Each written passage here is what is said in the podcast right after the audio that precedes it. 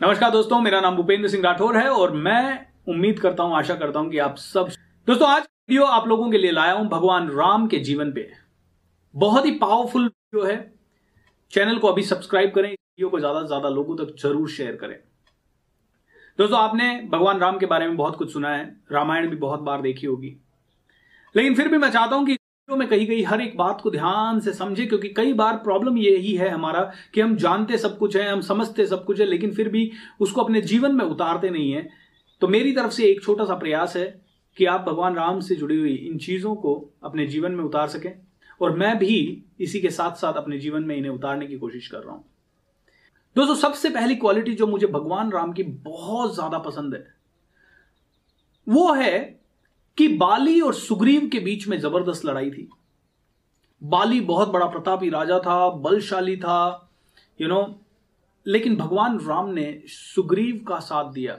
सुग्रीव जिसके पास ना राजपाट था सुग्रीव जिसके पास ना धन था यहाँ तक कि जिसके पास अपनी पत्नी भी नहीं थी जबकि बाली बहुत बलशाली था। बाली अगर भगवान राम की सेना में होता तो शायद रावण को जल्दी ही हरा पाता, क्योंकि आपने ये भी कहानी सुनी होगी कि बाली अकेला महायोद्धा ऐसा था जिसने रावण को छह महीने अपनी बगल में दबा के घुमा वो। तो मतलब अगर बाली भगवान राम की सेना में आ जाता तो शायद इतना बड़ा युद्ध होता ही नहीं, एक क्षण में शायद ये पूरा युद्ध खत्म हो सकता था, लेकिन भगवान राम ने फिर भी सुग्रीव का साथ दिया। पाली के पास पैसा था, राज्य था पावर था, लेकिन भगवान राम ने सुग्रीव का साथ दिया। ये मैं आपको बताना चाहता हूँ कि आप और मैं अगर उस सिचुएशन में होते तो आप और मैं शायद उसी इंसान का साथ देते जो ज़्यादा पावरफुल है, ज़्यादा पैसे वाला है। हम ये नहीं देखते कि अच्छा कौन, बुरा कौन, हम अपना फ़ायदा देखते कि हमें कौन आगे ले जा सकता है, हमें कौन। लेकिन भगवान राम ने ये बहुत ही बड़ा आदर्श प्रस्तुत किया।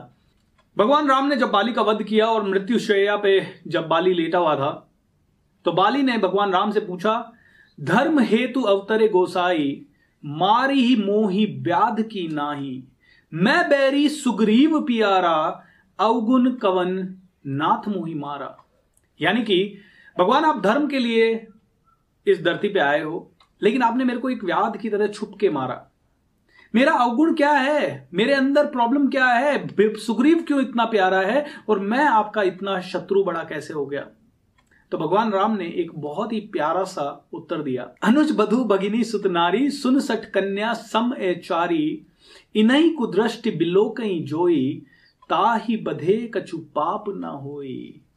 भगवान राम ने कहा कि भाई जो छोटे भाई की पत्नी पे जो आ, अपनी बहन पे जो पुत्र की पत्नी पे या जो किसी भी कन्या पे कुदृष्टि डालता है, उसको मारने से किसी तरह का पाप नहीं होता। दोस्तों, ये थी भगवान राम की क्वालिटी वो चाहते तो अपना स्वार्थ देख के युद्ध को एक क्षण में जीत जाते, लेकिन उन्होंने साथ दिया सही का। ये सबसे प्यारी क्वालिटी मुझे भगवान राम की लगती है, बहुत सारी क्वालिटीज में से। आइए, भगवान राम के जीवन से दूसरी चीज़ की शिक्षा लेते हैं। शबरी का प्रसंग आप सबने सुना है।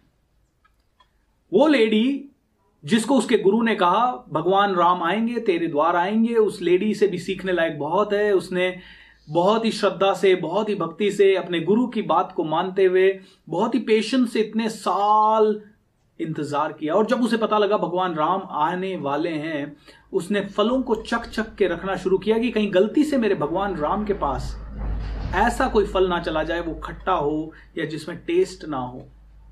भगवान राम जब बिल्ली के पास आए, उन्होंने उसे गले से लगाया, इज़्ज़त दी, और जब बिल्ली बहुत प्यार से चक चक के उनको फल दे रही थी, अगर आप और मैं होते तो शायद बहुत ज़्यादा ऐसे करते, क्या है यार?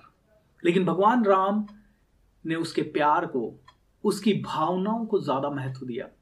दोस्तों, हम लोग कई बार भूल जाते हैं। कई बिजनेसमैन होते हैं जो जब तक बिज़नेस अच्छा हो रहा है, बहुत अच्छा है, लेकिन जब रिसेशन आ गया, जब कोरोना आ गया, अपने मजदूरों को बोला, भैया, कल से मत आना we can not take care of you हमारा ही घर नहीं चल रहा।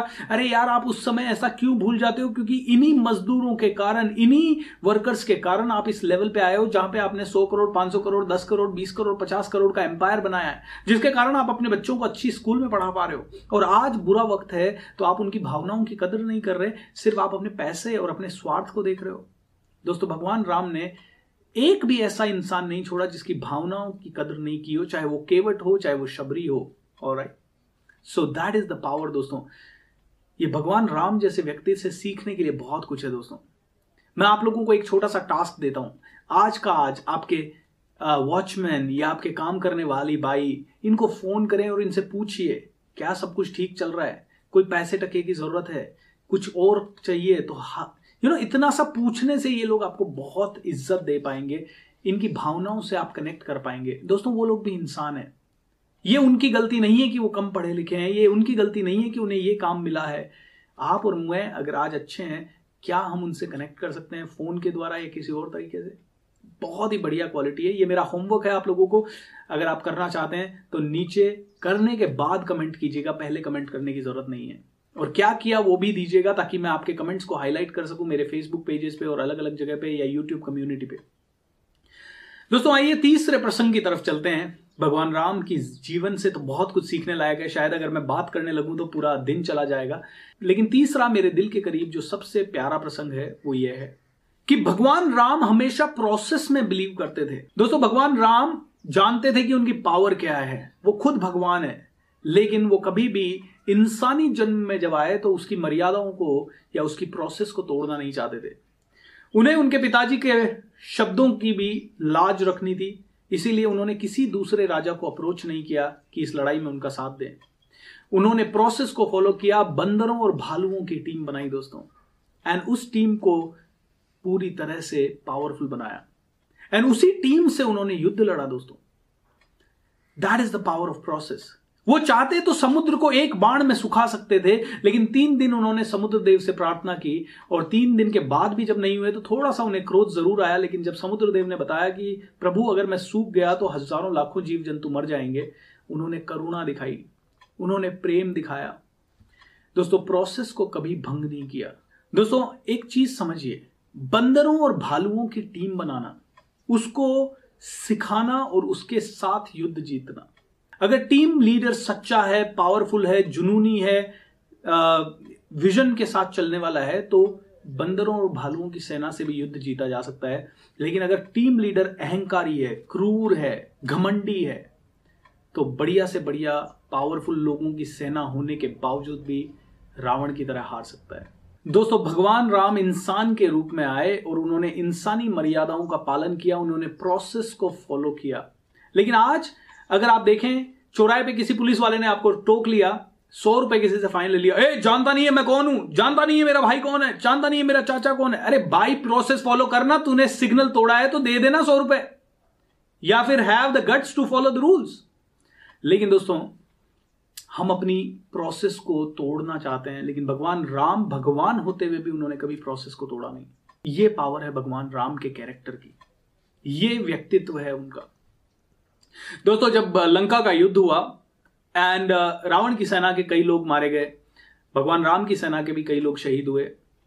और जब उनको दफनाने का समय आया तो भगवान राम ने एक आदेश दिया कि दुश्मन की सेना और हमारी सेना के सभी लोगों का क्रियाकर्म एक साथ किया जाए।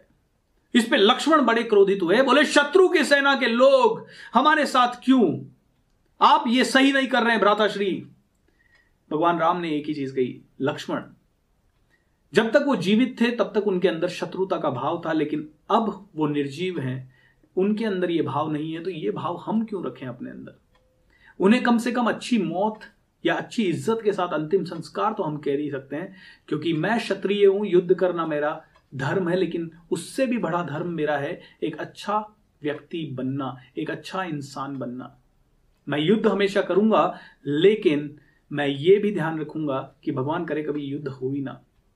राइट मैं क्षत्रिय हूँ, मैं युद्ध करूँगा, मेरे को जहाँ जहाँ ज़रूरत पड़ेगी युद्ध करूँगा, लेकिन मैं हमेशा अच्छा इंसान बनने की कोशिश करूँगा और हर बार यही कामना करूँगा कि युद्ध ना हो, क्योंकि युद्ध में कई लोगों की हानि होती है। दोस्तों, कितना बड़ा दिल राइट नहीं तो हम शत्रुता में नफरत से भर पाते हैं। हम लोग कहते हैं, तेरे मुँह में कीड़े पड़े, तेरी ज़िंदगी ऐसी हो जाए। कई बार हम लोग ऐसा कह देते हैं। हम लोगों को बहुत बहुत कुछ सीखने की देर है। बहुत कुछ सीखना है दोस्तों, बहुत कुछ सीखना है। ज़िंदगी लग जाएगी, एक ज़िंदगी कम पड़ जाएगी। दोस्तों, और भी कुछ बहुत ही प्यारी चीज़ें जो उनसे सीखने लायक है।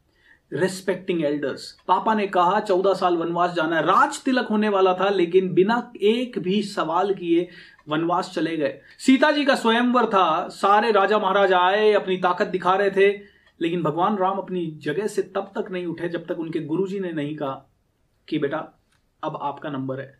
गुरु जी की आज्ञा ली, भगवान का आशीर्वाद लिया, शिव भगवान को नमस्कार किया, तभी उन्होंने धनुष उठाया और उस पर बाण चढ़ाया। दोस्तों, ये जो बड़ों की रिस्पेक्ट करने की कल्चर हमारे भारत में है, इसे हम में से कई यंगस्टर्स थोड़े भूलते जा रहे हैं। आजकल मैं देखता हूँ, कई लोग पाँव छूने जाते हैं अपने से बड़ों के तो घुटने छू लेते हैं। अरे भाई, पूरा झुको ना, पाँव छूने में कहाँ प्रॉब्लम है? लेकिन घुटने छू लेते हैं दोस्तों, ये बहुत ही गलत संस्कारों की तरफ़ हम जा रहे हैं और कहीं कहीं तो ये लुप्त ही होता जा रहा है। कहीं कहीं तो सिर्फ़ प्रणाम दूर से ही एंड दैट्स इट और बड़े भी इसमें शामिल है। बड़े भी कोई पाँव छूने आता है तो तुरंत कह देते नहीं नहीं नहीं नहीं, पाँव मत छुओ। अरे क्यों यार? ये संस्कार है हमारे। बड़ों की आज्ञा मानना, बड़ों को आदर देना, ये झुकना, सीखने का, झुकना हमारे कल्चर ने हमें सिखाया है और हमें झुकना सीखना चाहिए। नहीं तो आजकल का युवा अहंकारी होता जा रहा है, वो झुकना भूल गया है। उसे अहंकार खा जाएगा। अंडरस्टैंड कीजिए इस चीज़ को। दोस्तों, हर छोटे से छोटे व्यक्ति का वो आदर करते थे। एक और प्रसंग सुनाता हूँ दोस्तों। जब नल और नील बंदरों के हाथ से हर पत्थर पे राम लिखवा के यू नो समुद्र में सेतु बनाया जा रहा था तो एक गिलहरी भी अपना योगदान दे रही थी। वो छोटे छोटे कंकड़ अपने मुँह में लाती और वहाँ पे डालती। तो सारे बंदर बंदर उस पर हंसने लगे, अरे गिलहरी, तू क्या पागल है क्या? इतने बड़े बड़े पत्थर डालने की ज़रूरत है? ये छोटे छोटे कंकड़ से कुछ नहीं होगा। तो गिलहरी भागते हुए भगवान राम के पास गई और रोने लगी, भगवान, ये सब मेरा मज़ाक उड़ा रहे हैं। भगवान राम एक बहुत अच्छे लीडर थे।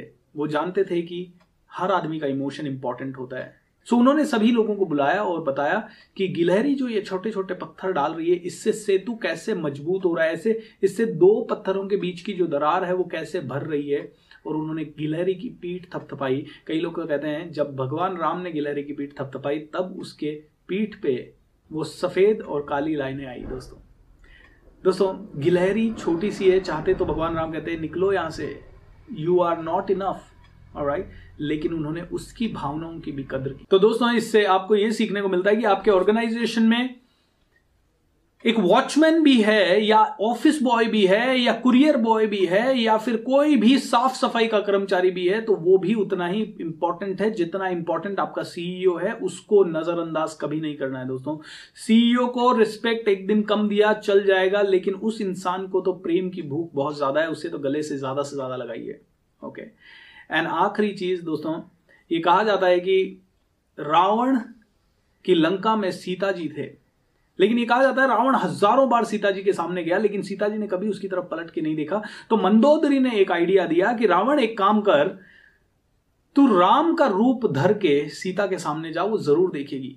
तो रावण ने कहा, मैंने बहुत बार ऐसा किया, लेकिन जब जब मैं राम बन के गया, मुझे सीता दिखाई नहीं दी, क्योंकि जब जब मैं राम का रूप धारण करता हूँ तो मुझे पराई स्त्री दिखाई ही नहीं देती है।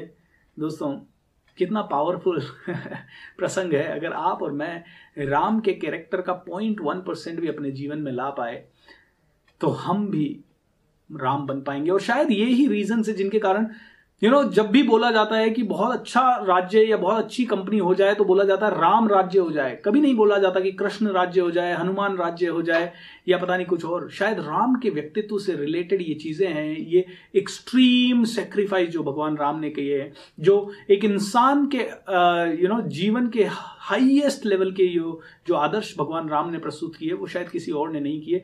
इसीलिए राम राज्य की आ, बात कही जाती है। इसीलिए मर्यादा पुरुषोत्तम उन्हें कहा जाता है। दोस्तों भगवान राम से बहुत कुछ सीखने लायक है।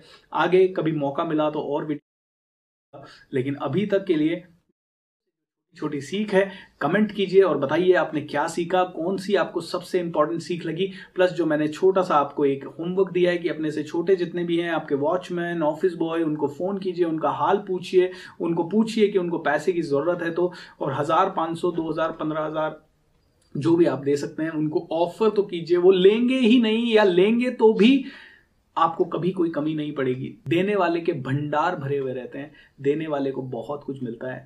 मैं आशा करता हूँ इस वीडियो बहुत कुछ सीखेंगे। इस चैनल को सब्सक्राइब करें, ज़्यादा से ज़्यादा लोगों तक पहुँचाएँ, एंड खुश रहें। Thank you